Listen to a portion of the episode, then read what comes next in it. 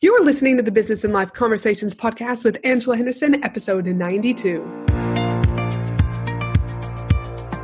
Hey there, you're listening to the Business and Life Conversations podcast. My name is Angela Henderson, and on this show, we talk about improving your business, life, or both by having amazing and rich conversations with brilliant guests who will inspire you and who will give you tips and tricks to help you grow both in life and in business. Well, hey there, and welcome back to another awesome episode of the Business and Life Conversations podcast. I am your host, Ange from Angela Henderson Consulting, where I'm a business consultant and coach who has helped hundreds of amazing women business owners get all the pieces in place to have consistent five figure months and then on to six figure years without burning out in the process. Now, as you know, if you've been listening to this podcast for a while, and even if not, you're about to find out, I love all the guests that come on my show. They each bring something magical. They are inspiring, they are smart, they are fun, they are funny. The list goes on and on. But every once in a while, I meet someone who makes me really, really, really take notice, makes me really pay attention, captures my entire attention, which isn't easy when you have full blown ADHD. And this is how I felt when I heard, first heard Ali Watson speak at a conference I was at last year in Sydney. Ali is the amazing founder of Code Like a Girl and is all about empowering women and girls to be equal creators in building the future. She has created a remarkable social enterprise that is making such a positive ripple effect across Australia and the world collectively. You see, at Code Like a Girl, this is what Ali believes, that her team believes. Every girl and woman should have access to accessible coding education, in closing the gap on education, social and financial dis- disadvantage, in asking questions, ignoring assumptions, and smashing gender based stereotypes, in making decisions that have girls' best interests in mind, in giving girls and women an edge. So, if you haven't picked up with my level of enthusiasm in my voice, I am super, super pumped to have Ali on the show today. We're going to be talking about where this idea of Code Like a Girl came from, the role that social enterprises play in making this successful, exploring how she stays viable through being a social enterprise, and so, so, so much more. If you're wanting to know who you who and how you can make a bigger impact with your business in the world and you want to learn from an amazing human who is doing this and making ripple effects all across the world, I encourage you to sit back, get comfy, and get ready for an amazing episode. But before we hop straight into this amazing episode, I'd like to remind you that if you enjoy this episode, I would love for, for you to share a key takeaway, a snippet of you, whatever it is that you want to do, a fun fact over over on your Instagram stories and tag me at Angela Henderson Consulting because it would put a smile on my dial. Also, this episode is sponsored by my 12 month group coaching program, Profit Pillars, which helps women in business create consistent 5K plus months. My 12 month group coaching program is for women business owners who are ready to take action, who are ready to grow a profitable business. My amazing 12 month group coaching program um, includes a complete profit pillar training systems with videos, PDFs, guides, and more, monthly live strategy sessions, monthly hot seat calls, monthly masterminds with guest experts, 24 7 access to our amazing private Facebook community, world class member support, special bonuses and secret surprises, and so much more. To learn more about my 12 month group coaching program, Profit Pillars, you can simply head to angelahenderson.com.au and click on the I want to create 5K months under the subheading How Can I Help You? Now, let's get ready for this amazing show with Ali. Welcome to the show, Ali. Hi, Angela. Thanks for having me. Gosh, no, thank you for being here. I know you are a woman in demand, Ali, so I appreciate you taking your time as you are helping empower women and girls around here in Australia and collectively around the world. So thank you so much for being on the show today. You're very welcome, Angela. Thanks for having me. Now, we only met late last year at a speaking event in Sydney, and I remember being at the back of the room, and I was like, and all of a sudden, like I said in my initial introduction to this particular episode, I was like, okay, wow, she's got me interested. Who is this lady? What is she talking about? I need to know more. And so I was super. What I loved about you is just again your focus on making sure that we are empowering women and girls to be equal creators in building the future, and that's why I really wanted to have a deeper chat to you about that today. But before we get into that amazing chat about empowering women and girls.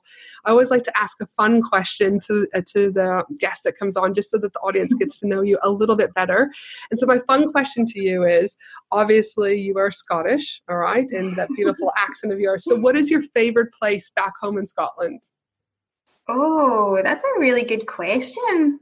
I've been thinking a lot about this recently. Um, I moved up to a, a really beautiful green kind of um, mountain-esque suburb in Melbourne recently, and and it's been bringing back a lot of memories for me. Um, my parents uh, were separated when I was younger. My my dad, um, he actually lived in the country. He lived in this little town called Dunblane in Scotland.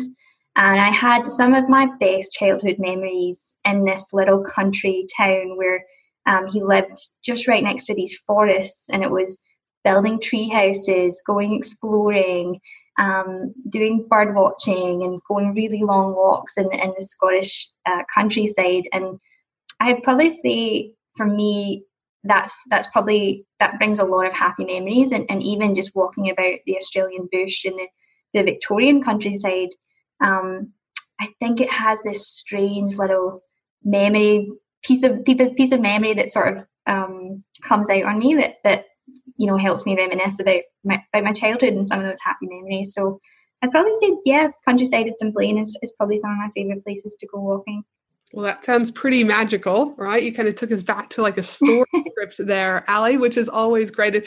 And there is something to be said about childhood memories. And I also think mm-hmm. about connecting with nature naturally. I think oh, yeah. a lot of our society, especially in first world countries, where there is a lack of, or there's a disconnect, I should say, with getting out with nature and the benefits of nature just being in sunshine for 10 or 15 minutes, smelling the fresh mm-hmm. air and putting technology down is, I think, so powerful. But yet, so many people aren't making the choice to do that. So um, oh, I couldn't agree more. Yeah, I think that's a whole nother probably conversation I could have on another podcast episode. But I do think I know, like my son and uh, my son and daughter, we were walking around here in this particular. We live in the Gap in Queensland, Australia, and it's a it's all the way out. It's kind of like the last suburb before you start heading inland, and so mm-hmm. we've got all the beautiful green trees and everything oh, like that. And the kids, we all we typically go for a bike ride or a walk three to four times a week. But my kids have said, and they've started to notice, Mom, why are we the only ones out here?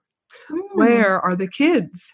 And I say, well, you know, everyone has, you know, everyone has different lives. But he's like, and I was thinking though about when he said that is, yes, people kind of use the excuse, I believe, is my kids could get, do you know what I mean, kidnapped okay well mm-hmm. that is a possibility but the likelihood of that happening is quite minimal so then i think totally. okay well maybe in their they're in their backyards but then finley's like but mom i don't hear their kids playing in their backyards mm-hmm. and i mm-hmm. was like fair enough call, right? So I was like, well, where are the kids? Is what I'm saying. So the there is there. I do believe there's a disconnect. So it is lovely to hear about those beautiful memories you had back home in Scotland, and how that equally, I'm assuming, you know, you get back into the Melbourne, you know, your new suburb, and are able to, you know, you know, experience that newness for you there also.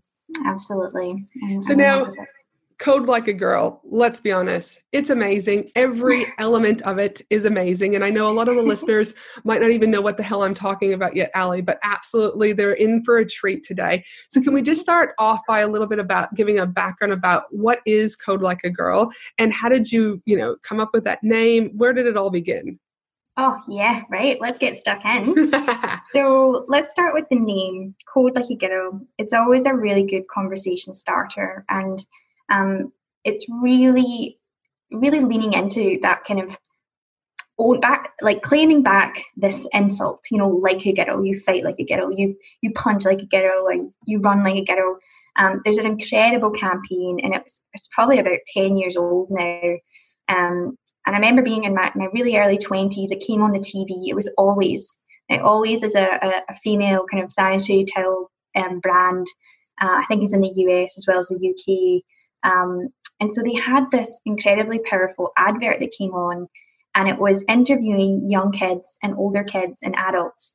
And it asked each of them to, to fight like a girl, to run like a girl, to throw like a girl.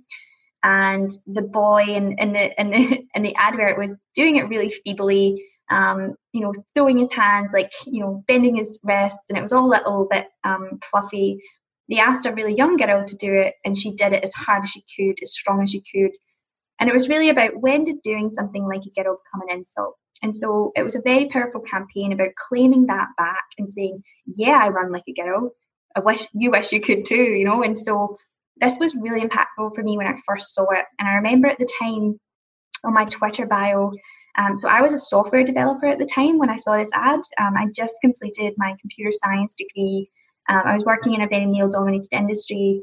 and often, you know, came across people who were always very surprised, you know, that I was a, a developer, and in particular, a back end developer. It was a very male dominated role, and yes. not many girls ended up in that that space. Um, and you know, particularly myself, I have a lot of feminine energy, which I'm really proud of.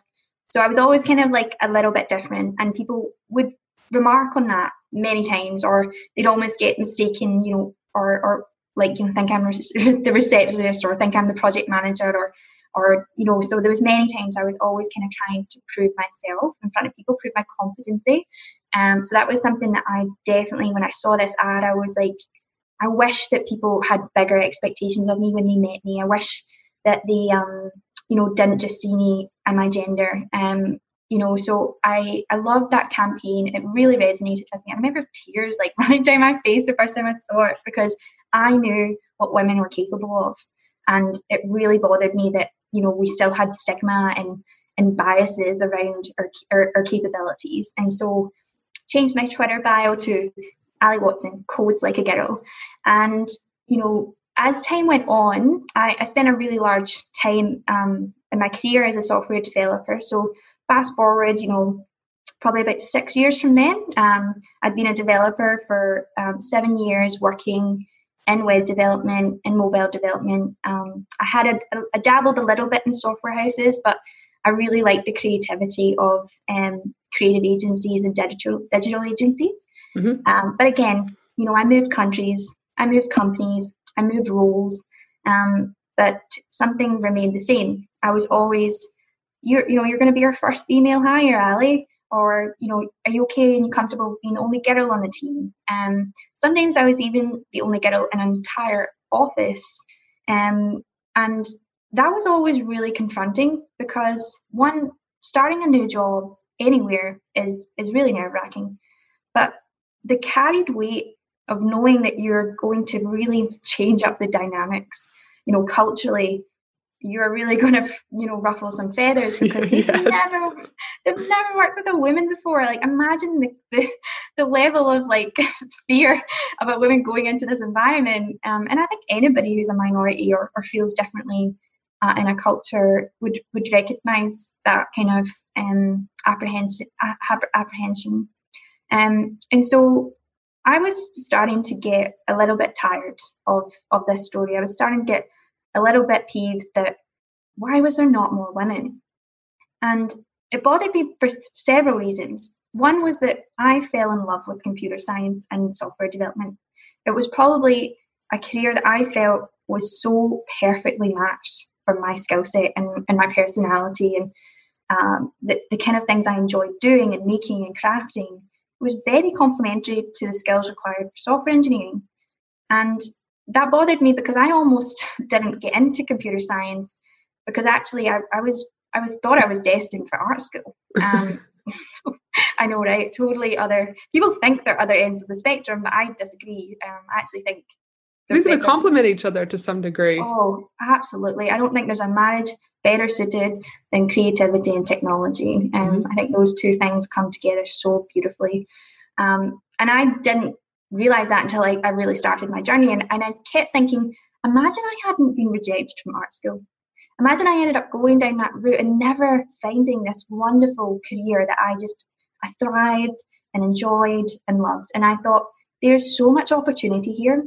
There's so much, um, you know, the salaries are lucrative, the jobs are in abundance. It is like the only industry that was was really booming. And, and, and even in the UK, even in Scotland, who you know had suffered a, a, a financial crisis, who you know towns were shutting down, like shops were shutting down left, right, and centre, but but technology was booming, and so I kept thinking this is pretty unfair that there's not more women taking these opportunities, and, and why is that? And so I started to explore, and and I gave a talk at a school.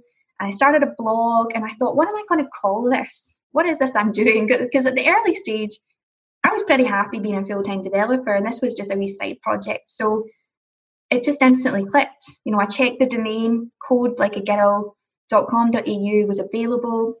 Um, so I started with that, and and it was originally a website, and then I came up to my boss at the time and I said, "Hey, Kath, Um, so I was working in a, a really cute little boutique um, creative agency in, in Cremorne in Richmond in, in Victoria, in mm-hmm. Melbourne. Um, and I said, hey, Kath, I want to get some women together. I want to have a glass of wine and meet other women who program. because I am alone all the time, and all the all the guys are always hanging out, getting pints. I need some friends. Like I need to meet other women who do what I do. It's it's a really big part of of the enjoyment that I will get from this career.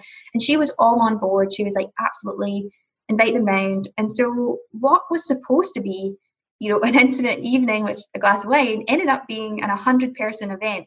wow, how amazing is that? Obviously, the demand was there. The demand was there. And I think at the time, so this was um, five years ago, Angela, so it was it was quite a, quite a while ago. And, and at the time, there wasn't a huge amount of community around this. Like, I think nowadays, if you, if you go online, you'll find a lot of women in tech, girls in tech, um, meetups and events. So it's it's definitely you know became a real thing here in Melbourne in particular.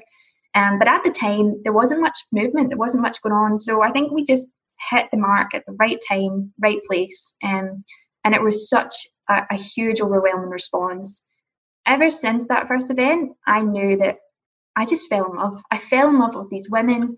I fell in love with their challenges. Like I wanted to be in part of the solution um, meeting them, the, the, passion, the energy that I got just from just from being amongst uh, my tribe, you know, and that's how I felt at the time. Like I had finally met my tribe, and for the first time in my career, I felt a sense of belonging. I felt that this is also a women's domain, and here we are in hundreds, um, and it was just such a, an incredible moment. And from that, that was really um, the inception of Code Like Girl. so Dude, so awesome. And i like how you said that you wanted to be part of the solution mm-hmm. because there's so many people complain complain complain you know fixed mindset makes me want to like start chugging wine you know i mean? I'm like oh my god focus people you know? So the fact that you're like hold on a minute this sucks but we're gonna we're gonna change this shit up people. We are gonna come up with a solution. And you did. I mean to get a hundred people at an event i mean how i mean they too probably felt lost to some degree not knowing mm-hmm. what to do like and the fact that you guys all came together is so powerful. And then so obviously you you're at this event you're having a conversation with obviously 100 women all right? Juicy rich conversation. You got a good glass of wine in your hand. How did you then go from that to going okay let's build a social enterprise. Like how did it go from there to there so we started to gain traction. We started getting media attention. Radio um, stations were phoning us up, wanting to talk to us, wanting to film us. So people came to came to the place I worked, and they wanted to know more about what we were planning, and and also something really early on when I decided to do this. Now I don't go. I don't. I don't really try things. I go in full throttle, and so I remember at the time saying that this is not going to be a one-off event because I knew that people had attempted maybe different things. It was all staggered. There was no regularity. There was no community being built. There was no networks, like really strong networks being built. So I promised at that very early stage that no matter what happened, this was going to be a thing that happens again. So I committed at that point to do events every sort of two to three months, which we did. So we were doing that for about six months. Um, so we'd had about maybe three big events, and each one were just you know packed out, sold out, venues um, and partners and, and sponsors were coming on board because they wanted in on this action. They wanted to meet these women. They wanted to put their stake in the ground and say we support this. So um, it was starting to build a lot of momentum, um, and we were we were starting to actually get funding partners on board. I was approached. So this was December um, 2000 and 15 or 16 actually totally don't even know what year it is right now um, i got approached by pwc and the foundation for young australians. And they called me up and said hey ali you know we've heard about code like a girl and we think it's awesome. And we're running this accelerator program for stem initiatives. Now as a developer i didn't really have much knowledge of the entrepreneurship world the startup world. Like I'd kind of just worked for established businesses and, and the idea of starting a business really never actually crossed my mind at that point. Um, and so they called me up and said about this accelerator program, and I didn't even know what that was. So yeah. I'm on Google. now it's 3 p.m. on a Friday or something like that, and and they said to me the deadline's close of business to apply. And I remember being like, I don't even, I'm at work. I, just, I don't know what I'm applying for or, or what the hell's going on. Honestly, this was a real story. And so this lovely, lovely guy from the Foundation for Young Australians, Matt Benetti, we're good friends to this day. He said, Ali, this is the chat. This is this is the process. This is the program. And it sounded wonderful. I was going to meet 60 other entrepreneurs who were trying to tackle a social problem. Um, they were going to supply plates and workshops, and it was only a, a, very small commitment in terms of what I would need time off work for. And I thought, and then at the very end of the program, there was a chance to pitch your idea for funding. And I remember at the time thinking, like, well, this sounds cool. I'll apply. I'll throw my hat in the ring. I got permission from my boss at the time to just work away on the application the rest of that afternoon. And it did take a couple of hours, um, and I submitted. And at that point, I, I, wasn't, I really wasn't sure what was going on. Um, I got an interview, and I remember going up to PwC for the first time. Now, you've never been to their offices, they're very swish, very corporate, very lovely. Um, I remember traveling up in this lift, like 11 floors, high, high, high scraper, high skyscraper in Melbourne, um, walking past people in suits, going to this very formal meeting room. There's someone from Zurich on the TV screen. I'm still a bit like bewildered because this all happened really, really quickly. Um, and they start asking me about Code Like a Ghetto and why I started it. And I think one thing that you know has always been um, something that people tell me often is is the the passion for what I do. The authenticity is it's because I've experienced it. It's because I've I've I've lived what it's like to be a girl in a computer science class, and I've lived what it's like to be a software engineer in a male-dominated industry. So the passion I have for solving this problem is is very you know it is real and it is inside me and even at that early stage when I had zero business acumen, um, I think that really shone through and they accepted me into the program. And at that stage, I met lots of not for profits, social enterprise. I was actually exposed to this idea of a social enterprise. And what a social enterprise is, is pretty much like a business slash startup um, governance with a bit of a social or not for profit value. So you may create a commercial model that actually also solves a social problem.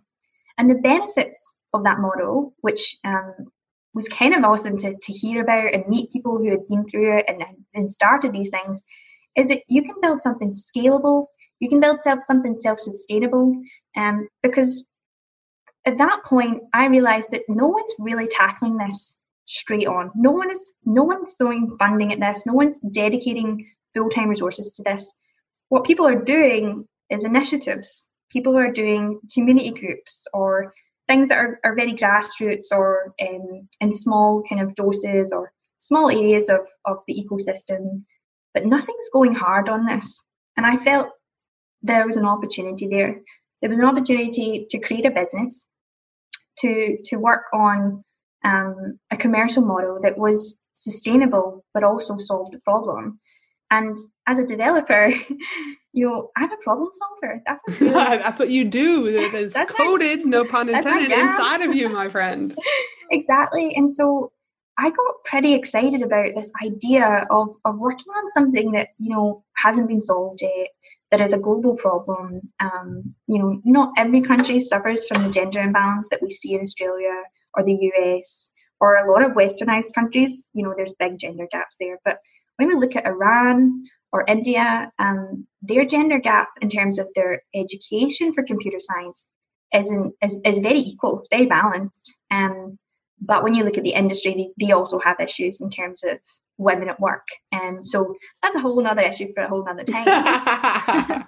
but um, I knew that it could be solved. And I knew that there was something like culture or um, biases or, or um, stereotypes that were barriers in our society that could be lifted, that could be changed. And so there was a glimpse of hope that I felt as a creative entrepreneur coder that maybe I could solve. And so at that point, I went all in. I, I did my pitch at the end of that accelerator program, and I actually won ten thousand um, dollars. And this was the first amount of money and real money that the business saw. And so with that money, um, we set up the business. And so we did go for the governance structure of a for-profit with a social cause. Um, and so the idea would be that we could create a commercial, sustainable model that would then support this social vision, which was close the gender gap in technology. And so ever since then, we've been iterating, we've been learning, we've been creating products, we've been creating services, we've got corporate clients, we've got public clients, we've got parents, we've got all sorts of different customers. Um, and we have, you know, we've really been through a lot of different revenue models. Um, and I think that's been very educational journey for me as a as transitioning into a developer to a CEO, which is what I, I call myself now. Um, so I'm a full time CEO for the business. Um, I cannot remember. I go on tangents, by the way. It's so okay. We like, all um, do. I feel like I totally have forgotten what the original question was. Oh, when we started to decide to move to a business. So, um, yeah, so that was 2017. That was February 2017 was the date that we registered as a business. And at that point, I wanted to shift gears. I wanted to give up my my engineer job and go full time with this because we were in Sydney by that point. We were in Melbourne and I could see that I, I, just needed some funding to be able to create some educational programs, some quality educational programs. And so um, that was kind of where it all sort of shifted gears really and, and moved into that business realm. And with that business realm, I mean, can you talk a little bit more, obviously, as a so- social enterprise, all right? Are you able to, like, I'm going to assume here, and it's never good to assume, but like do you have investors or how do you stay financially viable? Is it grants corporate sponsor, sponsorship partners? Like what does that look like for you? Yeah that's a really good question and i think lots of people are curious about that. In terms of our model very early on it was 100% sponsored by private tech companies. So there was no equity involved. It was it was basically like you you know event sponsorship. Mm-hmm. because that's really all we were doing at the very beginning when we transitioned to do coding camps, um, that was a big step for us because that was that was a product um, and it was a three day camp and we wanted it to be scalable.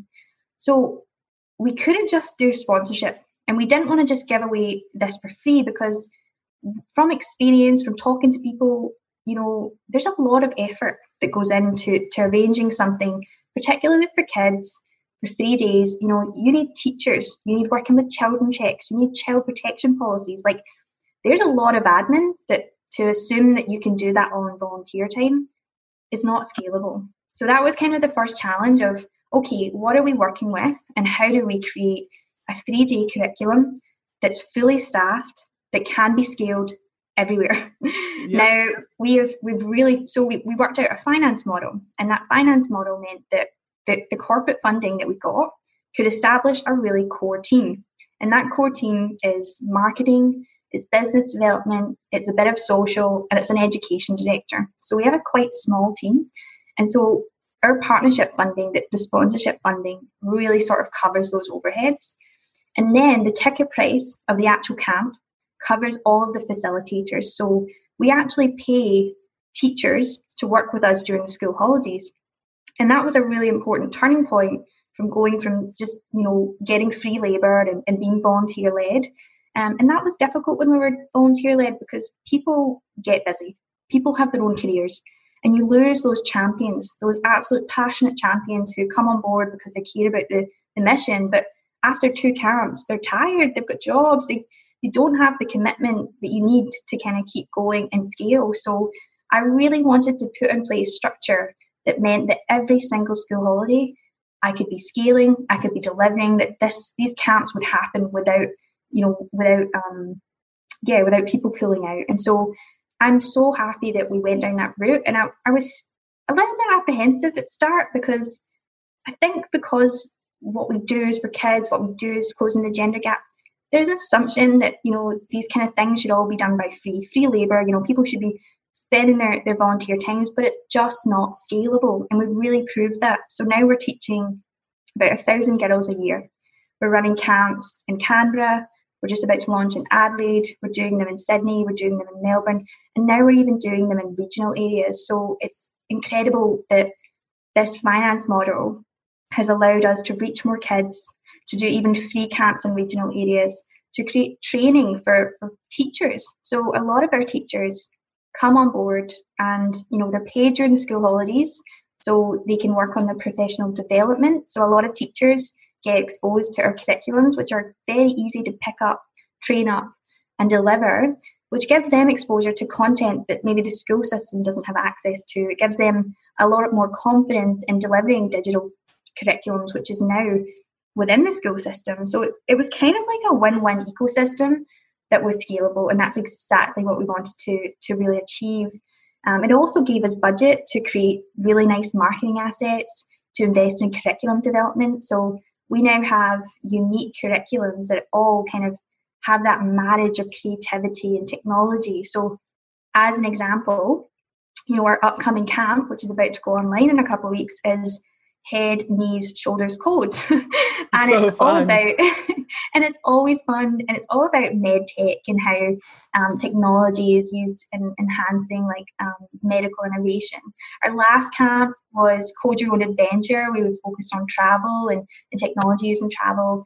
We had um, Into the Wilderness, which was around big data and technology and conservation work and endangered species. Like these kids just immerse themselves for three days in topics that they care about, topics that ignite their passion, and we show them how technology can be applied in these in these worlds, in these industries, these problems, in a way that's never been done before. And I think um, I, I, really am proud of, of what we've managed to achieve with Code Like a Girl. The kids get little patches each school holiday, so you know we're seeing 30% return rate where kids just want to come back. They want to meet their friends again. Um, they want to learn more. And we're, we're not just teaching block coding, we're teaching actual like web development. Like the kids made a website of, um, you know, their favorite animal who's endangered and, and we're able to show that to their parents. They're so proud of their achievements and the outcomes of the camp. So without that funding model, we would just never be able to achieve what we've been able to achieve just through sponsorship. So very slowly, we've moved from 100% sponsorship to 50% sponsorship. And the rest of the funding comes from either ticket sales or through corporate and private clients, which we now do, you know, in-house camps at big corporate um, businesses or those free regional camps, which usually have a, a big monetary sponsor who covers the whole program. So um, it's really do, it really has kind of shifted into not a fully self-sustainable model yet. I would say that you know sponsorship doesn't feel sustainable for us. It's it's um it's really you feel like you're kind of always trying to get money and, and you're always kind of pitching about what work you're doing. But you know the reality is these companies only have a certain amount of budget and they disperse that budget between ish, big issues. So you know you're you're competing with budgets for like homelessness or um, you know other sort of initiatives that companies really care about, which is so understandable. And so it's getting harder and harder to, to pitch for the funding we need just based on you know coding for girls. Um, and that's something I've always been really acutely aware of um, that I cannot build a business that relies on you know donations or sponsorship or, or grants because agendas shift and I, and I do think particularly with um, gender inequality and technology and the imbalances people are starting to get diversity fatigue. You know, mm-hmm. businesses are starting to shift into different areas of diversity, and the budgets are getting smaller. So, um, I'm in a rush. You know, I'm in a race to to build this business so that we will always be there for our girls. You know, even if the, the corporates don't back it, we were going to create something that is long lasting that will never give up on this issue. So that was really important to me. You mentioned something there just a minute ago about that you're never going to give up on the issue. And I know when we were at the conference speaking together in Sydney, you had talked about a variety of different super powerful stats. And I can't remember all of them, but you did talk about like gender gap, for example. And I just, I'd love for you to talk a little bit about so that the audience can understand some of these bigger issues that maybe they kind of maybe get like a five second spill on the news here and there, but really the impact that I guess if you kind of scratch the surface that it actually has not only on women and girls but collectively on our overall environment, our world moving forward. Are you able to talk a little bit about that? Yeah, absolutely. Um, so in, I'll maybe start with the stats and what we're seeing in terms of the issue. So there's two parts of the issue. There's the pipeline issue, which is the people entering the, the technology industry. Um, and then there's the retention issue. So there's a lot of women leaving the, the industry midway through their careers. Now, at this senior point, they are very valuable to companies, so we are losing magnificent assets to our economy, to our workforce, um, by losing these women. And so to put a stat towards that, um, we don't have any Australian figures on this, but in America they have a stat of, um, and I'll need to just maybe you can check this for me, Angela, but it's 56% of women are leaving technology, you know, midway through their career, and that's in comparison to 17% men. Wow. Um, yeah, so it's it's a really big difference, and I can't comment on you know the exact reasons why, but but here's my opinion. Here's what I think. I think that you know women are obviously still socialized, and and obviously you know practical reasons, maybe leaving to have family. That could be one issue. Um, yep. And the return to work pathway is not very appealing. It's not maybe structured. It's not supportive. So a lot of these tech companies, a lot of these startups, because they are male dominated, don't have great benefits for women or haven't even thought about them. So, as an example, some startups, um, you know, I've had people tell me that there was no bins in the bathroom. Yes. That um, they, they, they asked, you know, someone head up, hey, by the way, there's no bins in the bathroom. And they came around and said, yeah, there's one in the kitchen. oh my gosh. now, as a woman, like instantly you're like, what? Are you serious? Um, no breast pumping rooms. We we've had women, you know, tell us that they were asked to go in the server room to oh, express. Oh, come on. Yeah. Like, yeah. So, you know, you'd be quite surprised.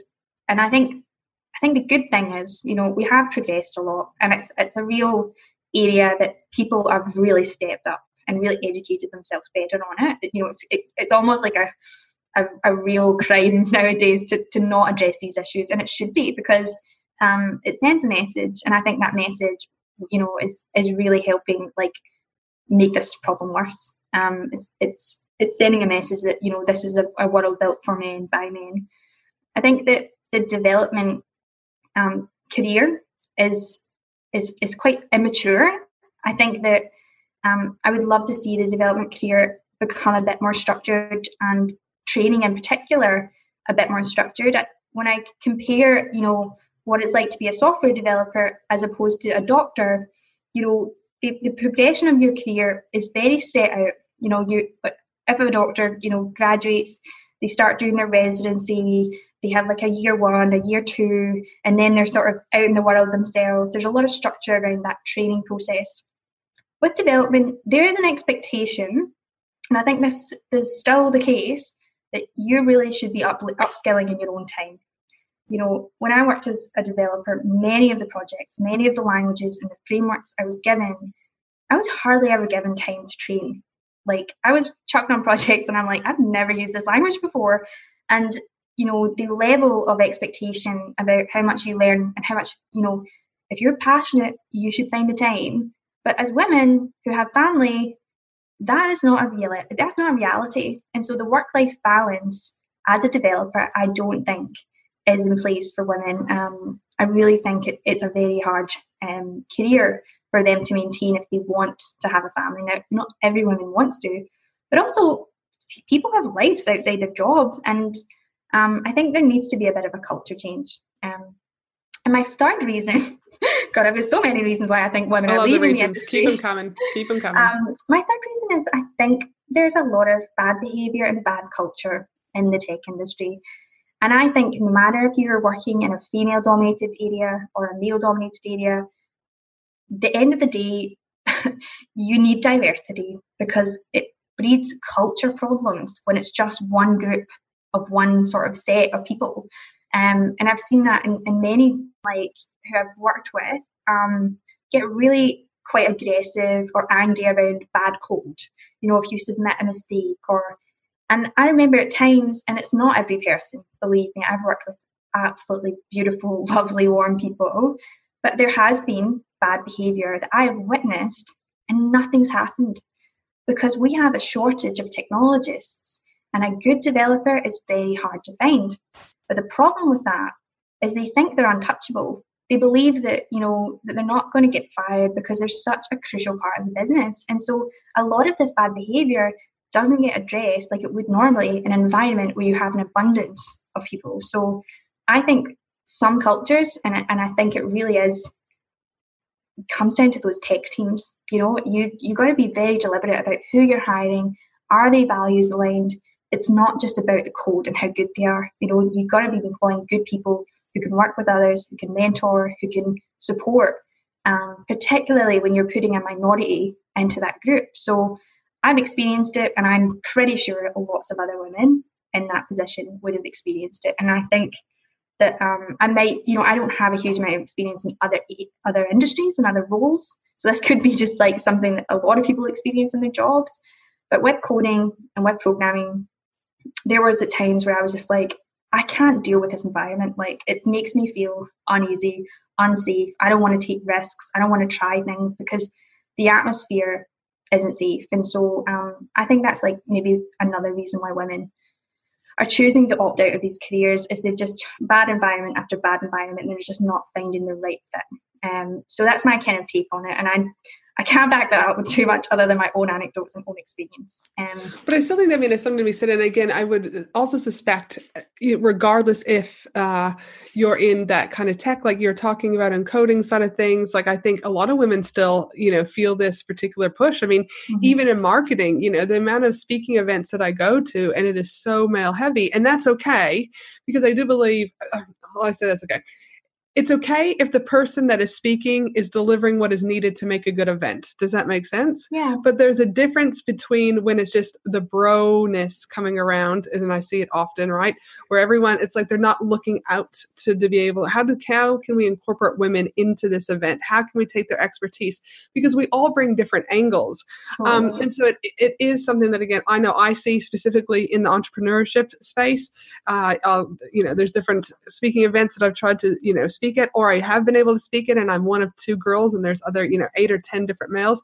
Again, I'm all about, uh, again if you if you meet the the job description for whatever it is you need to do and you're the better player hands out to you but i don't think that's always the case in a lot of places. Oh, i think uh, it is you know there's a lot of times i'll walk into the room and you know like you said you're the only female in there yeah. there was a um uh, amazing business coach over in the United States who kind of works with seven figure and eight figure co- um, eight figure businesses and entrepreneurs space. Ali Brown. She was just talking about actually the other day why she's just created her own, I guess, subgroup called the Trust, specifically for those women in seven and eight figures, because she was saying that when you go to an event a lot of times the women led events that were going where the women would stop going back to them because women were afraid to have these really rich and powerful conversations because mm. so they lacked self-esteem um, you know et cetera et cetera but they would go to the male dominant ones because the males were prepared to have those rich and juicy conversations that the women were craving and they needed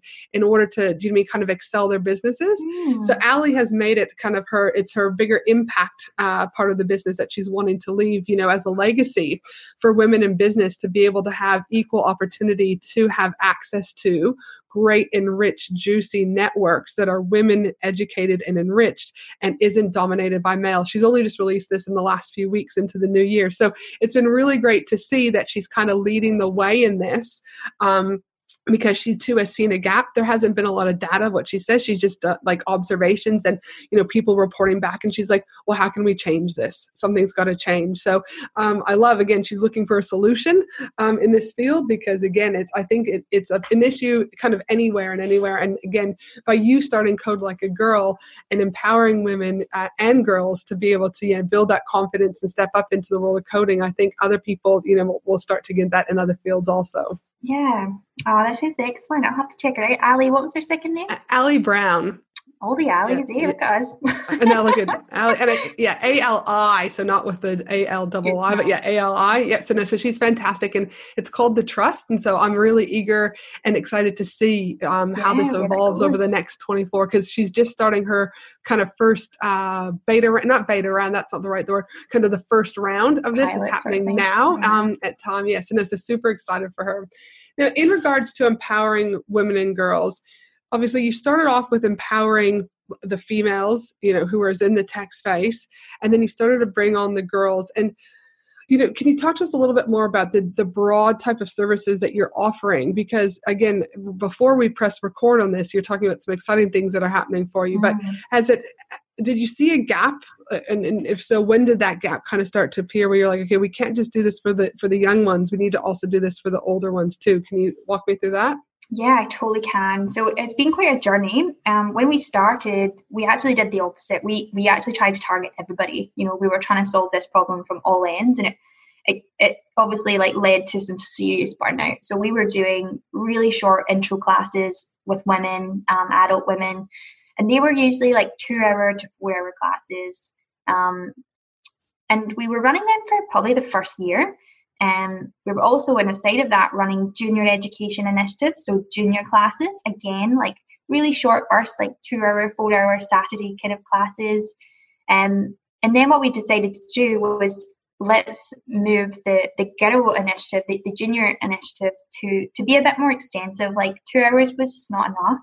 You know, these girls were getting excited about tech, but we couldn't really get our hands dirty and like really teach them how to make a website. You know, not you can't do that in two hours. Um, so we decided to move the junior education to a three day format, and that obviously took a lot more of our operational side of the business to, to make that happen. And what we found where was that focus on junior education, it was absolutely tiresome to try and keep up the audience based on our, our finances, based on the revenue. So it felt like those first couple of years, everybody just everybody in the team was frazzled. We were just like trying to do everything, trying to be everything to everyone because the demand was there and the opportunities just kept coming and and I guess it was definitely um, my immaturity as well as a business owner to be like, yes, yes, yes, yes to everything. Yeah, totally. I think we do that at the beginning though. oh my god, we get so excited, don't we? Um, but it, but it hit it hard. It hit us hard when when we got to the end of 2017, 2018. I decided.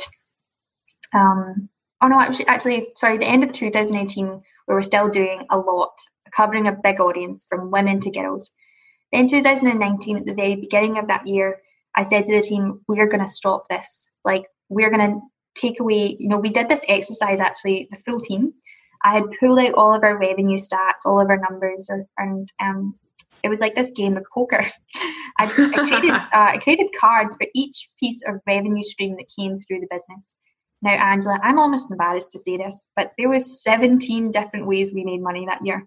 Um, yep. and, and from a business perspective, you know, that's crazy. That meant 17 different services of some sort that we offered that year and delivered. And I said, you know, no wonder we're all burnt out. No wonder we're tired. No wonder we've got no money to show for the end of the year. Like everything's kind of just gone and we've not thought about it. Yes. now that was obviously my job, but at the time, you know, it was such a new thing to, to be running a business. So um, we decided, no, let's really focus. Let's choose three out of these 17 things that we were doing.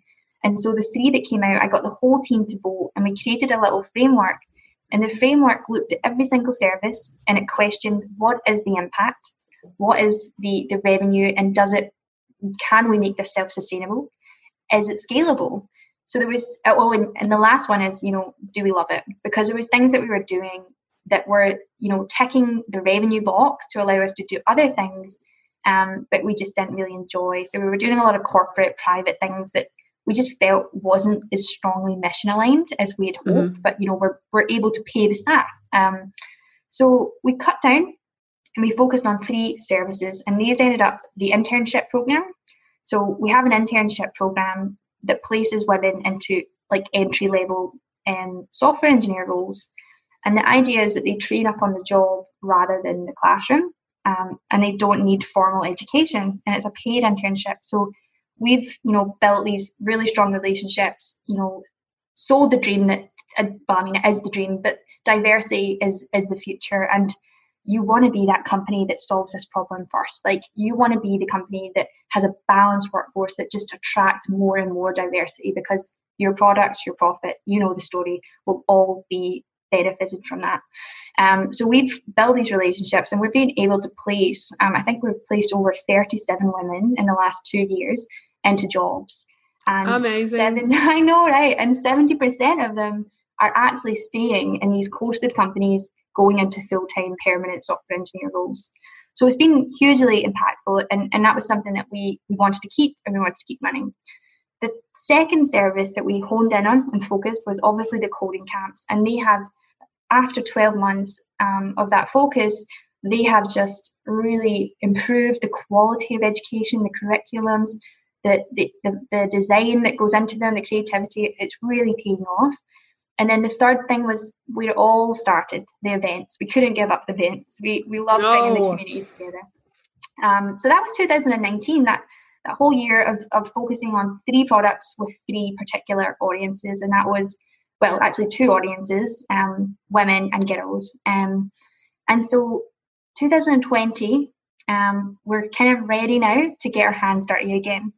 Um, so I'm super excited to to say, and Angela, you're probably the first person publicly that I've, I've told this to, um, and on such a so exciting medium um, that we're launching a tech school. So we're actually getting the lease um, signed this week and, and moving into the premises next month. Um, but it's a beautiful classroom space that we'll be running adult short courses from. So the courses launch April 2020 we're running two pilots, so there'll be a fundamentals of software engineering and a fundamentals of web development. And these two courses that we'll be running um, will be available for women to sign up to. Uh, they'll be able to, to to do it in their own time. So we purposely developed what we think is a gap in the education market. Um, there is not a lot of flexible options, uh, accessible and price options for, for coding education. You either go full hard uh, uh, an immersive web bootcamp that will cost you an arm and a leg, or you sign up to like a university degree or a diploma. Um, but there was no sort of middle ground entry point. Um, so we've designed these short courses that can be done on a weeknight or a weekend. It's two and a half hours a week with some take home homework. You do your your micro, um, we're calling them sort of micro courses, micro courses and, and short courses. You do it over 10 weeks. Um, and by the end of that term, you'll have a really basic, solid level of knowledge within software development and web development. But also, on top of that, you have a huge community of women that you'll meet um, and that you have access to to keep your learning going. So we we really wanted to target this audience because the internship had been going so well. But out of you know out of the average 50 applicants that we get a month, we only put through 10 to the intern companies and 40 women each month, you know, we're kind of not doing anything with and, and they're not quite meeting the benchmark, but there's nothing out there other than online education to offer them. And we know that education is a social experience, that peer respect and motivation helps us get, you know, past those big hurdles.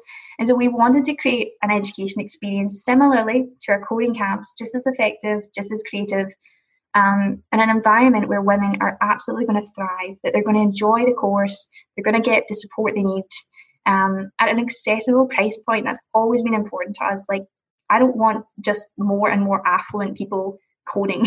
like, yes. the world has enough like white male privileged coders. We need people from different backgrounds. So, um, we've always been really sensible in our pricing with Code Like a Girl, and that was something we believed was really important. Like self sustainability is one thing, but also not, you know, we're not this corporate money hungry company. We're, we're just covering our costs and a little bit of investment goes into new initiatives and new ideas that we can get a bit creative with. So that's 2020. Big, big news for us. Gosh, oh my goodness! But how exciting! But again, you're you've also like you've picked up on something that's not only going to leave an impact, but you found a gap, right? Is that you yeah. said 40 women every single month, eh, you know, in the application process is getting turned away but have nowhere else to either upskill uh, again build those relationships and connections right to potentially look for other opportunities.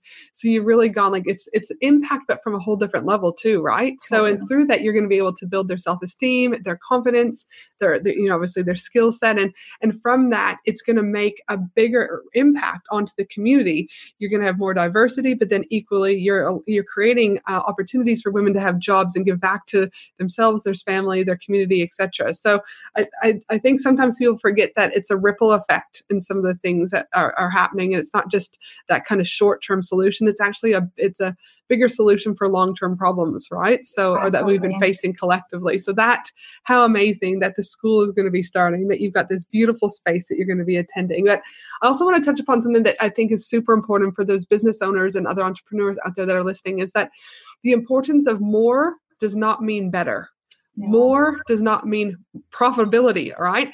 And i see a lot of women who come to me either in my group coaching program or my one-to-ones and they're like i've got 50 programs and none of them are doing really well or i've got this going and that going and that going and and so i too am i like we've got to look at let's kind of ref- you know refine what's going on in your business and am working with a guy myself actually he's out of um Germany, and I met him on my mastermind in the Maldives. But he talked about the importance of not just looking at the profitability of each of your income streams, but also the time that is taken to each of those individual income streams. And that's a big component that people don't measure. Oh, and so one of and one of the things I've been doing with my own clients is using a tool called Toggl. And I'm saying every time you do something, we need to measure it and just track it. It's a free tool.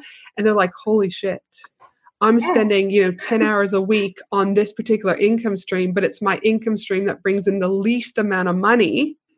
I probably need to get rid of it and, and focus on where I am more profitable, where I'm making a bigger impact, etc. So I do love that you had that kind of epiphany when you're like, shit, we're, we're doing 17 different income streams. We're frazzled. We can't keep that up. And that's a lot of the business owners that I work with and see, and also those listeners who listen to this podcast because they're trying to do everything really focus on. And that's what I did last year. 2019 for me was also a year. My word of the year was refine. And I did not do mm-hmm. anything new. I refined my group coaching, I refined my one to one, I refined the retreat. And it's only now, this year, that I'm now bringing on my mastermind because there was no point trying to bring anything else on when my processes and systems, etc., wasn't yeah. working. Right. So, totally. yeah, the importance of refining, and again, less can be more. Don't forget yeah. that. So, and it takes such discipline. Like the thing is, you know, you put, I remember putting the stake in the ground at the start of last year and the team were, were apprehensive. They're like, really? We're going to cut all this? And I was like, yep.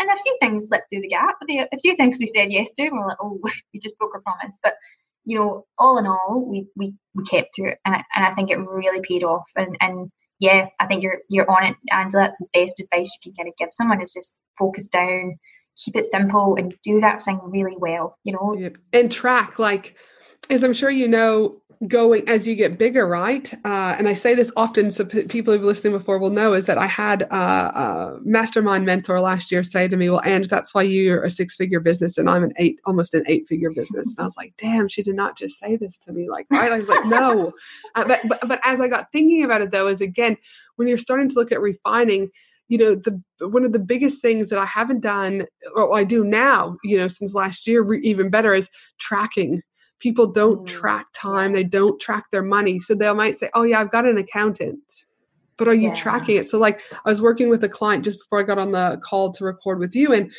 she's like, yeah, she's like, I've got an accountant, but I don't know if I've got enough money to employ this and employ this. And then so like when we broke it down, we're like, actually, this is a bigger problem, right? Mm, totally. And she's like, oh, and then so again, so all I can say too is is the importance of not only refining but tracking, tracking your dollars in, dollars out, understanding what income stream is doing really well, and that time. I think it's crucial. Uh, and I think most of us don't get there till we kind of get a few years down the track, right? Like yeah, we don't think it's important. um, and I think that goes to like I look at business as kind of three main stages as you've got the survival stage, mm-hmm. you've got the growth stage, and you've got the scaling stage.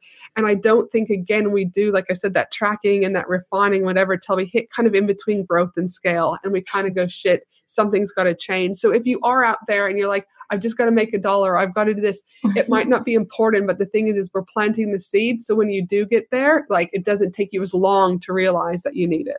Totally. No, I can agree more. I think it took us to at least the second year before we started forecasting and, and keeping that kind of 12 month um, forecast ahead of us and, and making sure that, you know, every expense, every uh, revenue stream was sort of well documented and we had targets in place. So, you, you know, that way every month you kind of know, did I do good? Um, because you, you know, if you're not measuring or you're not, you're not setting yourself with those kind of and, and go big as well. Like what I've found is, you know, you give yourself a one million dollar revenue target, even though if you're only at the one the hundred thousand um, mark, because you may not not reach that, but it's that typical saying of what is it? Reach for the noon or oh wait reach for the stars and you'll hit the moon or something.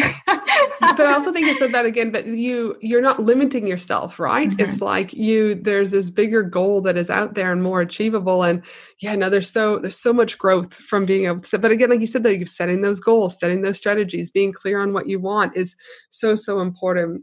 But i'd like to know just a little bit before we um, look at wrapping up is what have you found that was the biggest struggle you faced in starting code like a girl Oh, it's quite easy, I think, for me to answer. I think um, I think the biggest challenge is is is not beating yourself up about your own weaknesses. Now, um, one of my biggest weaknesses is difficult conversations. yeah.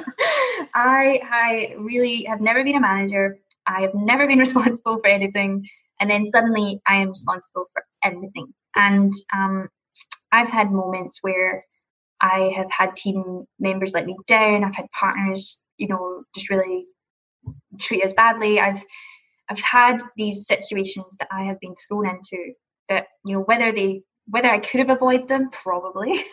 Every situation I'm like, I could have done that differently and avoided this. But I find myself those are the most challenging times where, you know, you're so stressed out and this horrible thing has happened and you have to deal with it and you have to have difficult conversations. Um, I've really found that the most challenging thing that I've I've faced in this business, and, and the part that um, you know, people often say like you know personal and business separate them, and I'm not really sure about that. Like I don't think I don't really get that.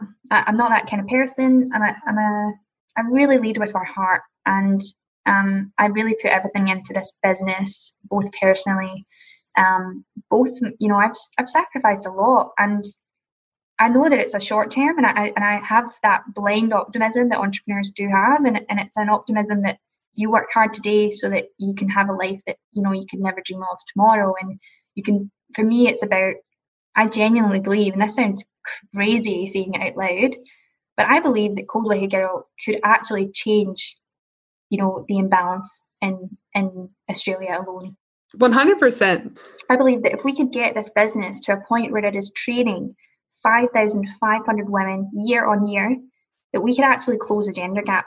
And that's that is the way that you have to think. Um, so it is hard when when bad stuff happens in the business, when when people leave, or you know, I actually, you know, I've had sort of relationships break down, and and people say to me, "No, Ali, it's just business," and it's not. It, it's definitely not for me, and that's probably been the, the hardest emotional, um, mental challenge of of dealing with these kind of fallouts, dealing with these difficult conversations.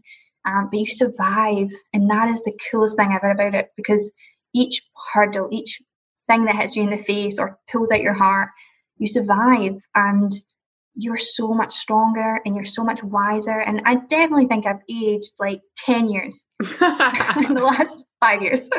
Um, and I, and whether I look that way, I don't, I don't, I'm still not sure, but no, no, no, you look I, fine. You're fine. but it's, there's no better education than living through something. Um, and particularly if that something is a bad something, you know, you, you really do change a lot and you really find out who you are. And I think that's an experience that I wouldn't, I wouldn't swap for anything. Like as hard as it's been, as hard as it got, the highest of highs, lowest lows, I've grown so much. And that's all I could ask for. Like, I'm grateful that I'm here. I'm grateful that we're thriving. I'm grateful for the wonderful, beautiful team I have around me. Like, they are insanely wonderful and supportive. And, and now I'm finding what it's like to work with good people and good partners who are super aligned and, and it's easier and it is getting slowly and slowly and slowly easier. And that just feeds the optimism even more. So I reckon that it's not for everybody, obviously, but the journey is a long one. You're you're running a marathon. Um, One hundred percent the marathon. You keep yeah. on going, my friend. And what is the proudest moment since starting Code Like a Girl? Oh wow! I think I'm living the proudest moments at this point. Um, you know, opening this school is a five-year vision of mine. You know, opening a space that I can design and create. You know, something really special that no one had in Australia, at least, has seen.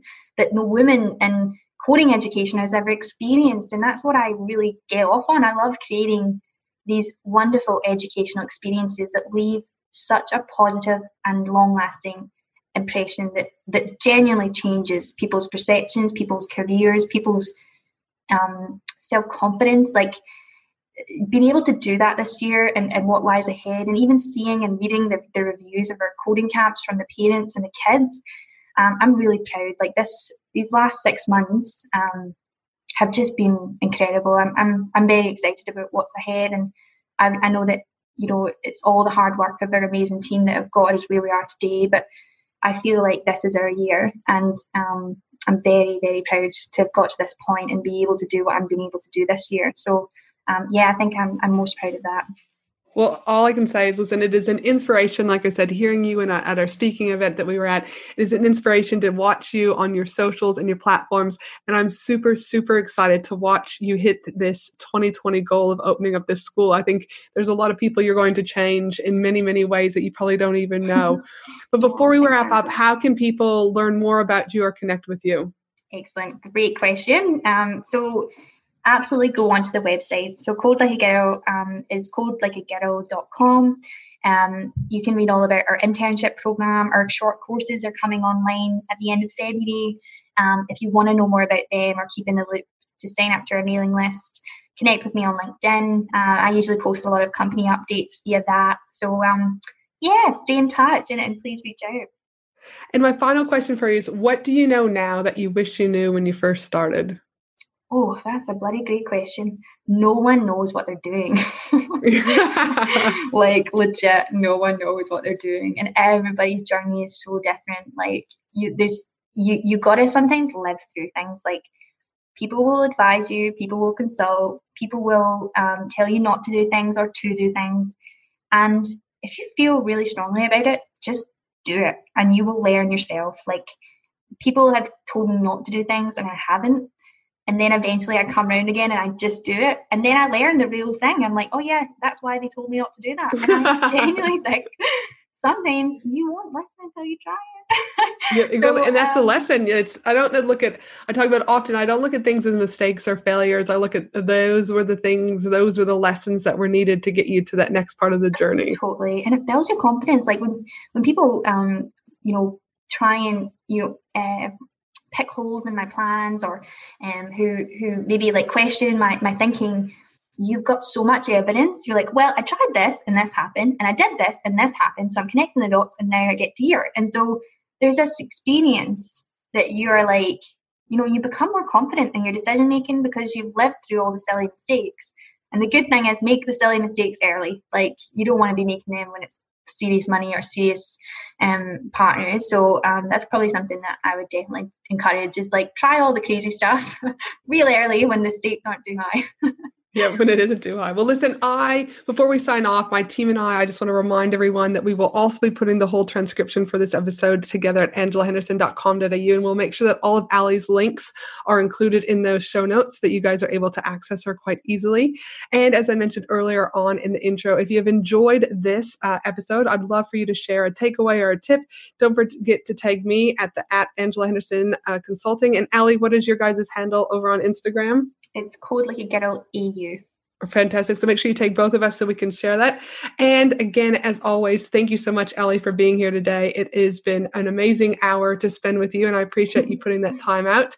And for the rest of you that are listening, I hope you have a fabulous day no matter where you are in the world. And I look forward to you joining me next week for another amazing episode of the Business and Life Conversations podcast. Thanks again for everything, Ali. Uh, thanks, Angela.